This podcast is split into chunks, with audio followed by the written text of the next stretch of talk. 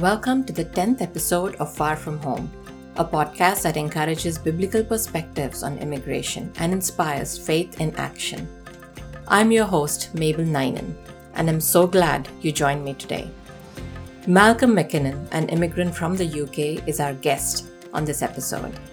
He's a pastor, an author, and an artist who gave his life to Jesus in his early 20s when his life was headed down a destructive path. He later spent some time working as an artist as well as a volunteer youth pastor in the country of Tenerife, where he faced a financial crisis. But his faith was strengthened, and he became emboldened to serve God when he saw God provide for him in miraculous ways. Malcolm married Donna in 2007, and through a series of divinely orchestrated events, the couple felt led by God to move to the US so in 2011, they packed their bags and emigrated to California, where Malcolm began working with a church. He talks about the cultural differences between the US and the UK and what he likes about living in the US.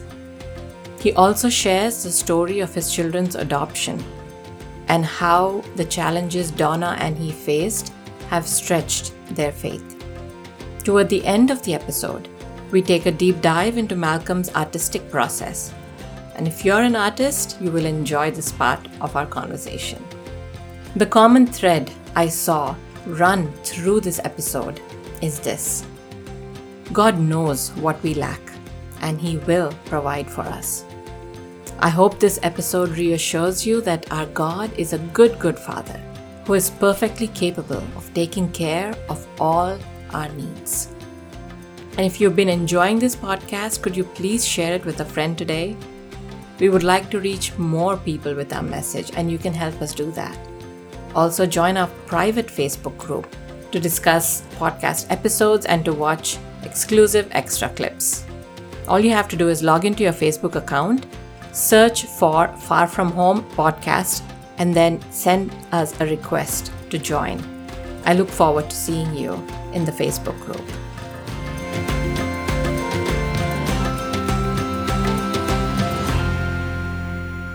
Welcome to Far From Home with me, Mabel Ninan, your host. Our guest today on this episode is Malcolm Mackinnon. He's a fellow author. We met at the Mount Hermon Christian Writers Conference in 2018, and I cannot believe it's been so long. we, we both connected also because we realized we live in the same area, Northern California. And we're part of a group of Christian writers that meets monthly here in the Bay Area. So, Malcolm is a man of many talents who's focused on serving God. He's someone I admire and respect a lot. And I'm excited to talk to him today about his experience as an immigrant. Malcolm came to Felton, California in September 2011 from England with his wife Donna to set up uh, various youth and children's ministries. As an artist and ordained Baptist minister, Malcolm uses his artwork to design and communicate Bible lessons in both churches and schools. He and his wife have adopted two wonderful children, Jonathan and Asia. He loves to paint, make movies, and write, and is currently working on a wide variety of writing projects, ranging from theology to sitcom scripts. I don't know how he does that, but that's him. And if you'd like to watch him teach these videos, check out his YouTube channel. Look for Big Mac 63. That's the handle of his YouTube channel. And it's uh, Mac is spelled with uh, an B I G M A L C 63. Welcome, Malcolm. Thank you very much. That's lovely to be here. Thank you for having me on the on the podcast. So let's start with your uh, childhood. Uh, you were born in the UK and raised oh. in the UK. Right. Um, can you share a favorite memory of your childhood or even uh, your young days? Yeah, I was born just to the east of London in a county called Essex. I was the youngest of four kids. We had a pretty stable and happy childhood. We weren't necessarily Christians. I don't think we were the worst pagans in the street either, but we just were a regular family. And we had went to good schools, but we didn't go to church really. I think I was pushed into Sunday school for a couple of years, but against my will. I shouldn't say that now, should I, as a children's pastor? but at the time, it meant nothing to me. But uh, yeah, I remember when I was nine, I had this great, I always call this the greatest day ever because my mum had a colleague who was a lot younger than her. She was in her mid to late 20s, and I was nine, but I still had a bit of a crush on this lady, and she was beautiful. And then one day she said that she would take me up to London for the day. Now, I remember the day so clearly because it was the cup final day, the, the soccer cup final, and my team were playing in the final. So I was a bit conflicted because part of me wanted to watch the game and part of me did want to go to London. Anyway, then she turns up on the day, but I didn't know that she had a boyfriend. And so I was pretty upset about this. But it turned out he was such a great guy. His name was George, and he had this open top sports car so we drove like the wind up into London. He took us to Battersea Fun Fair, which was at the time like this huge fun fair in London. And he was like this bottomless pit of cash and uh, very different from my dad. So I was thinking halfway through the day, I wondered if these two could adopt me. But uh, no, I did have a happy childhood, but we just had this wonderful day, and then we went to the fun fair. We went to the cinema. We they took me out for pizza. I'd never had pizza before, and then I found he bought an evening paper, and we found out that my team had won the cup, the only time they ever won it, and my favourite player scored the goal. Yeah, that was a pretty amazing day when I was nine. Yeah. Thanks for sharing that. It's interesting the kind of things we remember mm, at different points in our childhood. That was yeah. so interesting. So tell us what brought you to the US? Why and when did you make the move? So Donna and I got married in 2007. Uh, for the year before we got married, uh, she worked as an exchange teacher over in um, Santa Clara. Now, she'd done this before in 98, where she'd done an exchange year where a teacher from America came to England and then she spent a year in a Santa Clara school. So she had this connection with the area. And to be honest, we weren't quite sure where our relationship was going the year before we got married. So she, I had slightly cold feet. So she said, "Look, while you're trying to figure this out, i have been offered another year in America." And as soon as she went, I, I, remember finding myself in this terrible situation where I was leading a ministry group in Africa on a safari, and it was like the worst trip ever. And I kept thinking, who do I want to talk to right now? Who who do I want to pour my heart out? And it was Donna, and I kept calling her. And then I said to her, Look, I know that we weren't quite sure where this was going, but I want to marry you. So she said, Okay, that's fine. And she agreed. And then we'd already got engaged. So anyway, I came to visit her a couple of times while she was here on that year. And while we did that, we went walking in Big Basin and there was a church in Felton that we thought, let's go to this church first. And so we went there and they said that they were looking for, at the time, we, they weren't asking things like that, but they were just, I'd said you, you'll get a lot better teaching at this church that you're at here than the one that you've been currently attending. So we, she carried on going to that church, even though she was living in Los Gatos. She, she'd drive half an hour down to this church every Sunday. And then when I came to see her again in the April, before we got married, she was really established in that church. She'd got to know a lot of people. So then I got to know them. We got married in the July of that year. We came back for a honeymoon. And, and we built up a relationship with that church. And, and over the next couple of years, they were explaining to us that they really needed somebody to do youth work and children's work and Sunday school and all the things that I do back in England.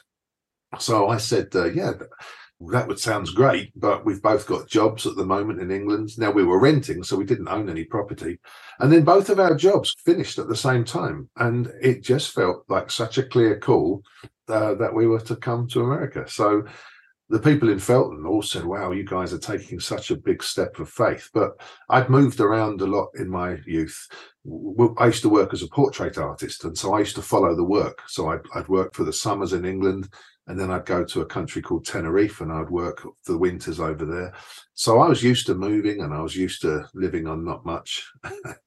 so we moved and um, that was what brought us over. So it was a bit of a step of faith. They said, look, we'll give you a house. There's a house on the property. We'll cover your medical insurance because I thought, you know, that's not much until I realized how much it was. uh, but we didn't come here to earn any money. We just thought this is going to be a fun adventure. And and let's see what happens. So mm. the hmm. church received us very well. And it wasn't long before I proposed this idea that I introduced a children's talk into the service, which they'd never had. So I was doing a visual children's talk every week, which meant I had to design all this stuff.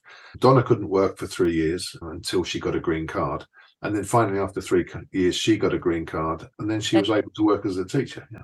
Yeah, that was indeed a big step of faith. Let's go back a little bit. How did it, you get there? That point in your faith where you could trust God so much because you said in your childhood you were not really a Christian. So how did that happen? That so I, I say grew up in a what what was felt like a stable family, and but when I was fifteen, my mum died very suddenly. She had a heart attack and died, and that really threw my world, I think. And I just went in a bit of a spiral because I think what I lost when my mum died was that there was that person looking out for you and that you were mm. accountable to wasn't there anymore. And so I, I drifted a bit because I was interested in art. I ended up at art college, and art college in those days was a place where drugs were going on more so than anywhere else. So and I lost all my reasons to say no. When I was younger, I'd always say, I'm not going to get involved in stuff like that. But suddenly, it didn't seem such a big thing to say no. Anyway, short story was I overdosed one day at a party and I thought I'd gone mad and I was terrified. I thought I was actually going to die and go to hell. And for somebody who'd never had a faith before, this was very weird. So I started praying in the streets. I was 22 and as I prayed, I, I, didn't even know how to pray. I kept trying to remember the Lord's Prayer from my youth, and I could hardly remember any of it. I was saying things mm. like, Our Father, who art in heaven, something about trespasses, oh, Amen. And then I kept repeating it, and the more I repeated it, the, the more I remembered bits more of it. And for about two hours in the street, I was trying to remember this, and I just felt like God got his hand on me and just wasn't letting me go. And that was such a traumatic experience that it, it, shook me up massively and made me ask questions about what I was doing with my life and, and where my life would end up. And it was quite a rude awakening to spiritual things. And then six months went by, and finally I met this guy who I was working as a season as a portrait artist. And this guy I'd known who'd been a punk, he'd been a poet, suddenly walked up to me one day looking completely different, smiling, which he'd never done before. And I said to him, Hello, Pete, what's up with you? And he said to me, he said, he said, I've been born again. And it was like, uh, again, it, it's hard to describe this, but it was like this electric shock went through my body when he said that, uh, almost as if someone was saying to me, You want to listen to this guy because he's going to tell you to, how to find the way. So anyway, that weekend I, I, talked a lot to him. He didn't make a lot of sense, to be honest, but you could tell mm-hmm. something had happened to him. He kept bursting into songs that he'd written and, and I'd be honest, they were some of the worst songs I've ever heard. But he was so enthusiastic, and I kept wanting to say, "Look, stop singing songs. Just tell me what to do." Anyway, I got back to my hometown. It was the end of my season, and um, I met some people from the Salvation Army, and uh, I started talking to them. And they led me to Christ that same day. Massive change in my life. Just it was a shock to a lot of other people as well. Big shock to me too. Shock to the girl I was going out with at the time, and I knew I was different. And then so my whole work ethic changed, my whole attitude to life changed. I just knew I'd been forgiven, and I didn't really want to then go and mess it up again. Like when mm. the slate gets wiped clean, you don't want to go yeah. and do something to spoil it. And then I, I, found myself in this country called Tenerife, uh, which is one of the Canary Islands. It's owned by Spain, but it's off the coast of Africa. And I worked there for four winters as an artist. But I, my being there coincided with this Europe wide recession. No one had any money. So I thought it was going to be great to make a living, easy just sitting there drawing people, but nobody had any money. And making ends meet was incredibly difficult. And there must have been, I would say, 30 occasions in the first two years where I had less than a dollar to my name total. Mm. Yeah. Hmm. And I kept thinking, well, this is it. I'll have to borrow the money from home to get a flight home and, and just call that a day. Meanwhile, I was working for the church as well. I was I'd become their kind of youth pastor or their youth leader. But it felt that God kept me there. And and I kept seeing his provision in in remarkable ways, how he kept just as you think the money's about to run out, it's, it's like the, the, the story with the oil and the flour. There was just yeah. enough for one more day, one more week. Money would come in the weirdest ways, and it would be the exact money that you needed to pay rent. And and when that happened over and over again, I just started to think, and God will keep me here until He wants me to go. And it was such a learning experience, and I, I suddenly developed this real desire to serve God through it. And, and So I think, and your faith was strengthened, right? Oh, hugely. yeah.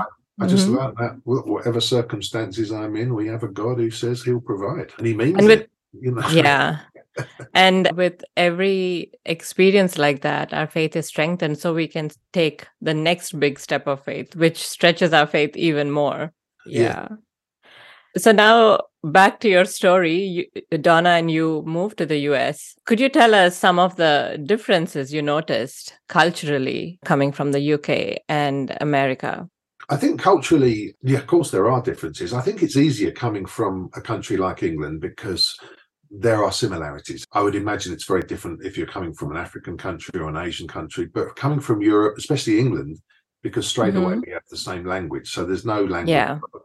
You wouldn't think so, but the language can be different sometimes. But culturally, we love it here. It- It's been a very positive experience. I think we like the, the positivity of people. And there is a cynicism sometimes in England, which is not always a good thing. England, it feels like a slightly oppressive nation sometimes. It- It's very crowded.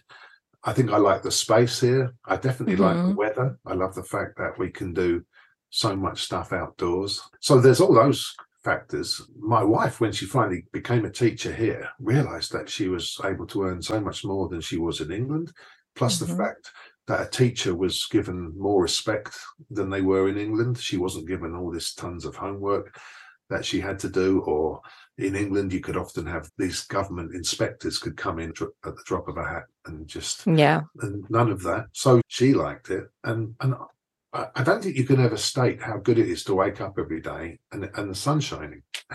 yeah at least in california where we Um, well, live Maybe right? not this, maybe not this winter, but most winters yeah things have been remarkable. And uh, yeah, so we definitely noticed that because we thought we'd come here for two or three years. We thought let's just see how we go. We, we were ready to go anywhere really. We we I, I'd learned to move quite a bit every year, Mhm. so yeah it was no big deal. But I think we feel settled here, and and, and actually the point where Mm-hmm. Yeah. we see more of a future here than we do in England. But So- no, we've been, we've been very welcomed here. Yeah. Mhm. I was going to ask Is there something that the Americans think about the British that they get wrong? Certain stereotypes, or that they say to you, and you think, oh, no, that's not how it is actually.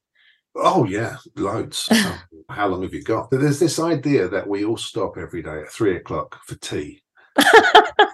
And I have to say to them, no, tea just goes on all day. Tea is a big thing, but it's not See, like this. I, this- I have a cup here right now. we can't live without it. But, but all our tea comes from India anyway. Yeah.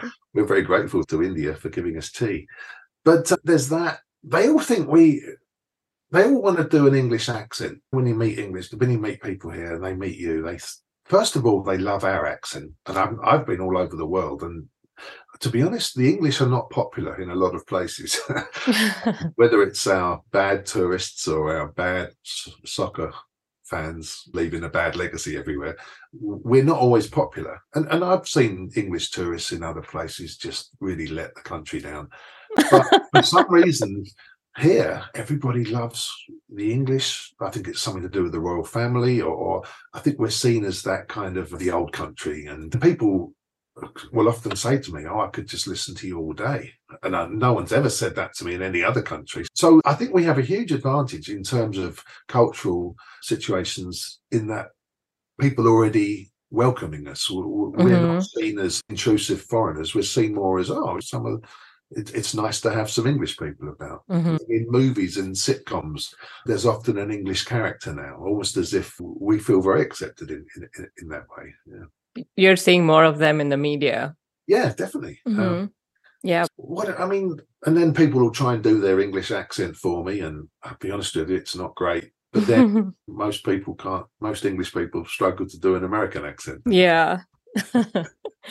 so it was easy for you in a way to settle down in another country because like you said you've traveled before and it appears to me from what i know you and what you share that you're a fairly open-minded person and i think it takes a certain kind of personality to be op- open to be okay with moving and settling down. But still it's a huge move and i was wondering how that shaped your faith or affected your relationship with god having to live in another country. Uh, I think it, it just makes you dependent on him, and you realise that it, it's weird, really, because I don't have a lot of family back in England, but I do have two brothers in England. I have a sister in Australia, but we've all kind of moved around, and so I don't feel I have to see them or be with them a lot. Donna, on the other hand, does miss her family very much. She's very close to her brothers and sisters. She not long ago lost her mum, so she would often take trips back to see them. But as for me, I just feel that the older I get, I definitely am looking into that idea that we are aliens and strangers on this earth, and that wherever you go, as long as you're with Christians, you, you're with your people. More, and mm-hmm. so for me, it's more a transference. My family now is is more, and this is no disrespect to my own family, but mm-hmm. it's more the people of God who who I feel that these are the people I'm going to be with forever. And uh, yeah, so it doesn't really matter that. where I go. And the fascinating thing for us is when we've traveled around, we always try and go to a church on Sunday wherever we are. So I've been to mm. church in Fiji. I went to a Navajo church one week when we were in Utah.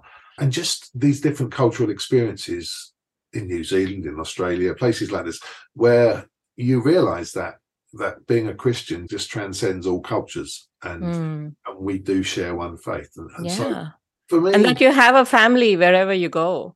Yes. Right. Yeah, We're exactly. actually um, never alone because there's someone in every country almost who's a believer. And like you said, if you go to church there, and I've experienced that sometimes because in the US we traveled around a lot, and sometimes we would go to a city that we were new to and go to worship that Sunday in a church and just feel like we belong, even though we don't know anyone. Right. Yeah. No, I think that's right. And, and I think for us specifically, coming from East London, there was such a diversity of ethnicities in East London and Essex when I left. There'd been a big African influx. There was a lot of people coming in from Eastern Europe. There had always been a big Indian and Pakistani culture in my hometown, a lot of West Indians there. And then when we came to America, living in the Bay Area, to be honest, it, it seemed pretty similar. Mm. Now, because of tech, there are so many cultures so yeah. it, it was never like I just lived in an area where there were only white British people, and I've moved to an area where there's only white American people. It, it's always been diverse, mm-hmm. and I mm-hmm. think that's reflected in the churches I've been at. Yeah. So it, it's never felt it's never felt like a big shock to the system for me. Yeah. Mm. Uh, talking about churches, excuse me, and Christian culture, do you see a difference in how Christians worship or their attitudes between England and here in the US? Sometimes, yeah, there, there are differences. I, in England, when I worked in the as a portrait artist every summer, in that town, I would attend a Reformed Baptist church. And then when I'd go back to my hometown, I would often attend a Pentecostal church. So I didn't have only one Christian cultural experience. Mm-hmm. So when I've come here, I'm noticing in a lot of churches that there is this kind of there was a group of churches in England called the FIEC, which was the Fellowship of Independent Evangelical Churches, and and it became a kind of a broad thing. And the churches, a lot of churches now are becoming the same they're, they're singing the same kind of churches. They they seem to be the same length of service. The nature of the sermons is becoming similar, and so I think there's becoming this broadness around the world. In fact, uh, mm-hmm. yeah, everyone seems to be singing the same songs. I'm not always sure that's a great thing. If the pattern's good, then great, share it with everybody. But there are some things that I think that solid biblical teaching is maybe not as strong generally as it might once have been, uh, but that's not and that's in both countries. But then I also really notice one thing is how much people tie their politics to their faith, and and a lot of people here in America, their politics is is very important to them. Now, politics is important in England, but people don't talk about it so much and attach it to their faith it's almost if you belong to one political party here or if you vote a certain way. I just sometimes feel I wonder if people see that as their salvation. mm-hmm. Whereas for mm-hmm. me, our salvation's in Christ and, and the politics is all well and good, whichever way you vote, but it shouldn't ever come up to the same level as our faith in Jesus. Yeah, amen to that. I agree. Now, going back to your personal life, tell us about your adoption story we got married quite late, and, and I was quite I was older when I got married. Donna's seven years younger than me, and, and we got married in 2007. And we said straight away, neither of us are getting any younger, so we'll, we'll try for children straight away. I did ask her; she said I could talk about this, but sadly, we had a lot of miscarriages, and we could have even had as many as 15. We think it was a hard thing. It's been very hard for her, but Donna's amazing. She she she deals with it. She processes it but she we desperately wanted children and we eventually said let's look at the uh, adoption situation now what she didn't want to do was do a foster adopt where one day she might have to give the child back again now that it's always good when when children can be reconciled to the parents but I think because she'd lost so many children, the thought of having to give up another one was too much for her. So we only looked at children where parental rights had been terminated. Mm. And which means that you are going to be looking at children, something serious must have happened in the family for the children to have been removed. So we knew that we might be getting kids with a bit more baggage. And so we looked at a lot. And I think we were in the process for from the moment we first applied. It was about 18 months that we finally were selected for these two, Jonathan and Lucia. And when we met them, it was a bit crazy. The social workers brought them to a, a McDonald's, and uh, there was one of those play structures, those play zones, and it was a terrible wet day. I, I had um, sinusitis pretty badly. And then straight away, these two kids just disappeared up the tubes of this play structure. And I thought, there's no way I'm, I'm not going in there after them. So we just waited for them to come out. But we could hear them punching and kicking each other and just screaming. And I looked at Donna and said, Yeah, this is going to be fun. And they came out eventually, and the little girl, I see her, she was five at the time. She pointed at me. She said, I want the boy to chase me. I I was the boy, because I quite like that.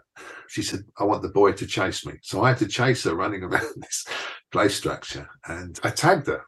And then she just screamed at me, like, Why did you tag me? I said, I thought that's what we were playing. And then she said, Right, now chase me again. So I had to do this. And every time I tagged her, she'd scream. Meanwhile, Jonathan was popping her balloon and, and just screaming about everything. And I looked at Donna and I, I, said, No way, this is, we both work with children, but this is way beyond anything we've ever experienced before. We're not cut out for this. And then finally, I said, Look, let's just get through this two hour visit and then we will have mm. to kind of say, Thanks, but no thanks. We don't think we can do this. And then finally, we sat down for a happy meal. And I sat next to Jonathan and I had to wedge him in so he didn't escape. And then uh, he was six. And then Asia came under the table suddenly, as, as she do. And then she came and sat on my side. And both of them snuggled into me and started feeding me fries. And, and my heart just melted at that moment. And if it hadn't been for that moment, I don't know if we would have, I think mm. we might have carried on searching. But I looked at Donna and said, that's enough to give us one more opportunity with. Let's try this one more time. And so we did another visit. Again, that was pretty disastrous. Then pretty soon after that, we did a 24 hour visit where they came to stay with us. That was hard work as well. And then I think two days after that, they came to live with us. So it, it, it happens that fast. Um, and that was such a step of faith because we thought, wow, these children need parents. Uh, their needs are almost beyond what we can cope with, but we're prepared to allow God to to help us with this.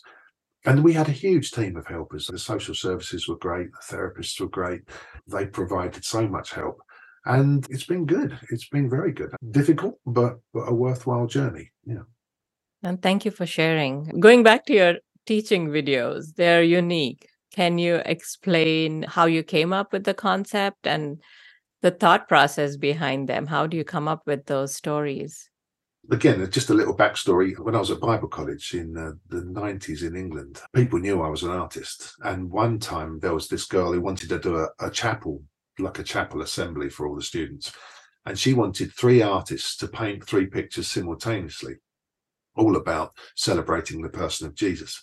And so she said, Would I do something about the suffering of Jesus? And I had four minutes to paint this big four foot by three foot painting. I thought, well, how am I going to do that in four minutes? I thought I've got a great idea. I thought I'm just going to paint the hand of Jesus a bit like like that, just the hand, huge with a nail in it. And I thought I'll just do that. I did this quickly, and the music was playing, and then the music finished. I thought a bit early, and the other two artists sat down. So I thought I better sit down as well.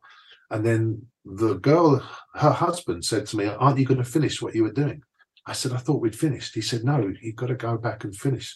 Because what I was going to do was then paint blood around the nail and the blood was going to drip down the page. So I then get up again on my own and finish this. And everyone thought that was designed, that we'd actually arranged it to be like that. So the blood is now dripping off the page, and the whole mood of this chapel changes, and people start crying, and there's this something has happened in the room, and it was scary because everybody was now weeping with each other and they were like holding each other and and, I, and, that was the moment I realized the power of what art can do, art with music. And so I, I, thought, wow, that really opened up my eyes to what the potential was. I was working at, as a student, I was working at a local church, and they asked me one week to do a kids talk in the church. And I did, just I read something and I lost the kids within 30 seconds. I could tell that I could tell how bored they were. And then I thought, I'm not doing that again. And then they said to me, Well, why don't you paint while you talk? So I did that. And then suddenly those same kids that didn't want to know all sat round by my feet, hanging on my every word. So that was the beginning of it. And then I just developed different stories. I, I, I wanted to do things that had some kind of reveal moment. So so mm. sometimes you're looking at a picture, you think you know what you're seeing, but but all kinds of things are going to change on the picture.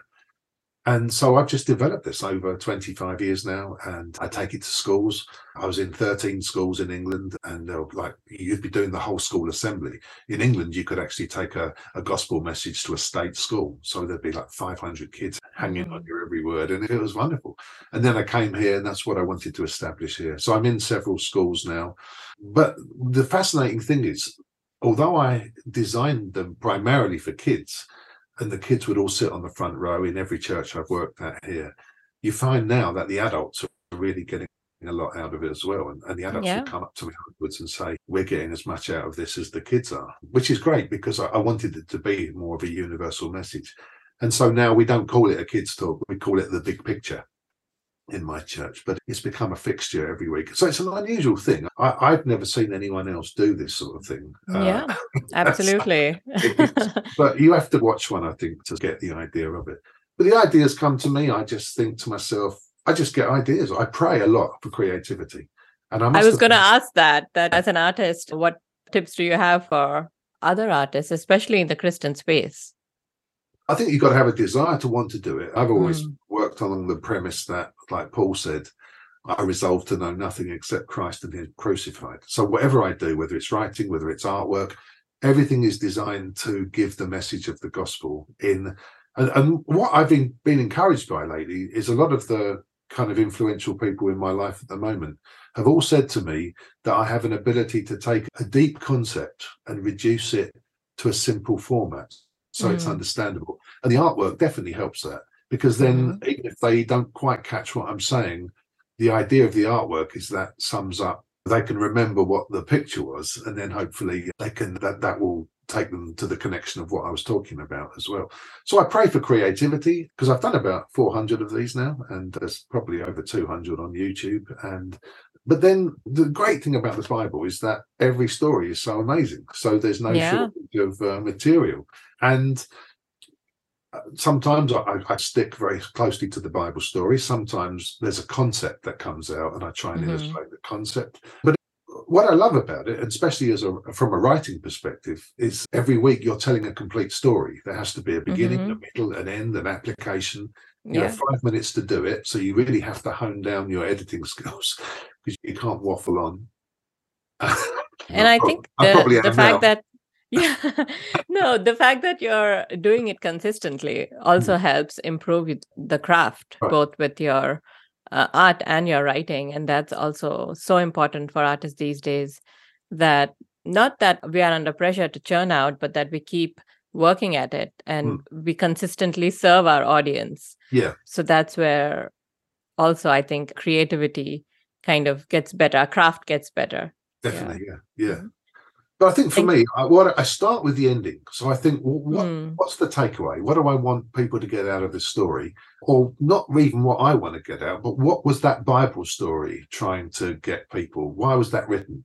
The person who wrote that story, what did they want their readers or their hearers to get out of it? So I, I try and find what the conclusion was. That's where the big reveal in the artwork Mm. happen. And then I, I, kind of work backwards from there. So I, I, it's like comedians who say when they write a joke, they start with the punchline, then they write the rest, and then the they go back. Mm. So it's a bit like that, really. And whatever, it's so exciting to finally land on a on some kind of vehicle. excuse me, where you can represent so much of who you are. So yeah, this way absolutely. I use my artwork. I get i love paper engineering so i love that. I've, i think i've got a sense of humor so i try and put the humor in. I love talking about jesus. I love sharing the gospel. I love the trickery of things. I like the i like to present. And for me it's so wonderful to finally think oh this might be who i am. This it, might it's be... so uniquely you. Yeah and so that gives you more satisfaction the more you pour into it. Yeah but it was a long time coming. People in my early days, I said I'd like to use my artwork for God. They would say things like, paint a nice picture and then mm. um, put a text on the bottom. I thought, I don't know, that's not me. But to, yeah. to, finally, this has evolved over a lot of years. Uh, and mm. what I try and do now, in the early days, I would flip sheets over so that mm. the first mm. picture would be something, then the second picture. But now I set myself the challenge that the whole story must be told on one picture. Now, that picture might change a bit, but there's my challenge that it all has to be on one picture. That's why we call it the big picture. Very nice. That's awesome. Thank you so much for speaking with us today, Malcolm, about your artwork, the creative process, and also sharing about the adoption and your immigrant experience. Thank you so much. It was such a privilege and honor to have you on this podcast. It's been great fun. Thank you so much for having me. Thank you for joining us today on Far From Home a podcast that encourages biblical perspectives on immigration and inspires faith in action. I'm your host, Mabel Ninan. I would like to invite you to join our private Facebook group, Far From Home Podcast, a place where you can share your thoughts and comments. I also share extra scenes and behind the scenes snippets on this Facebook group. I can't wait to meet you there and listen to what you have to say. If you want to know more about Far From Home or about me, go to mabelninan.com.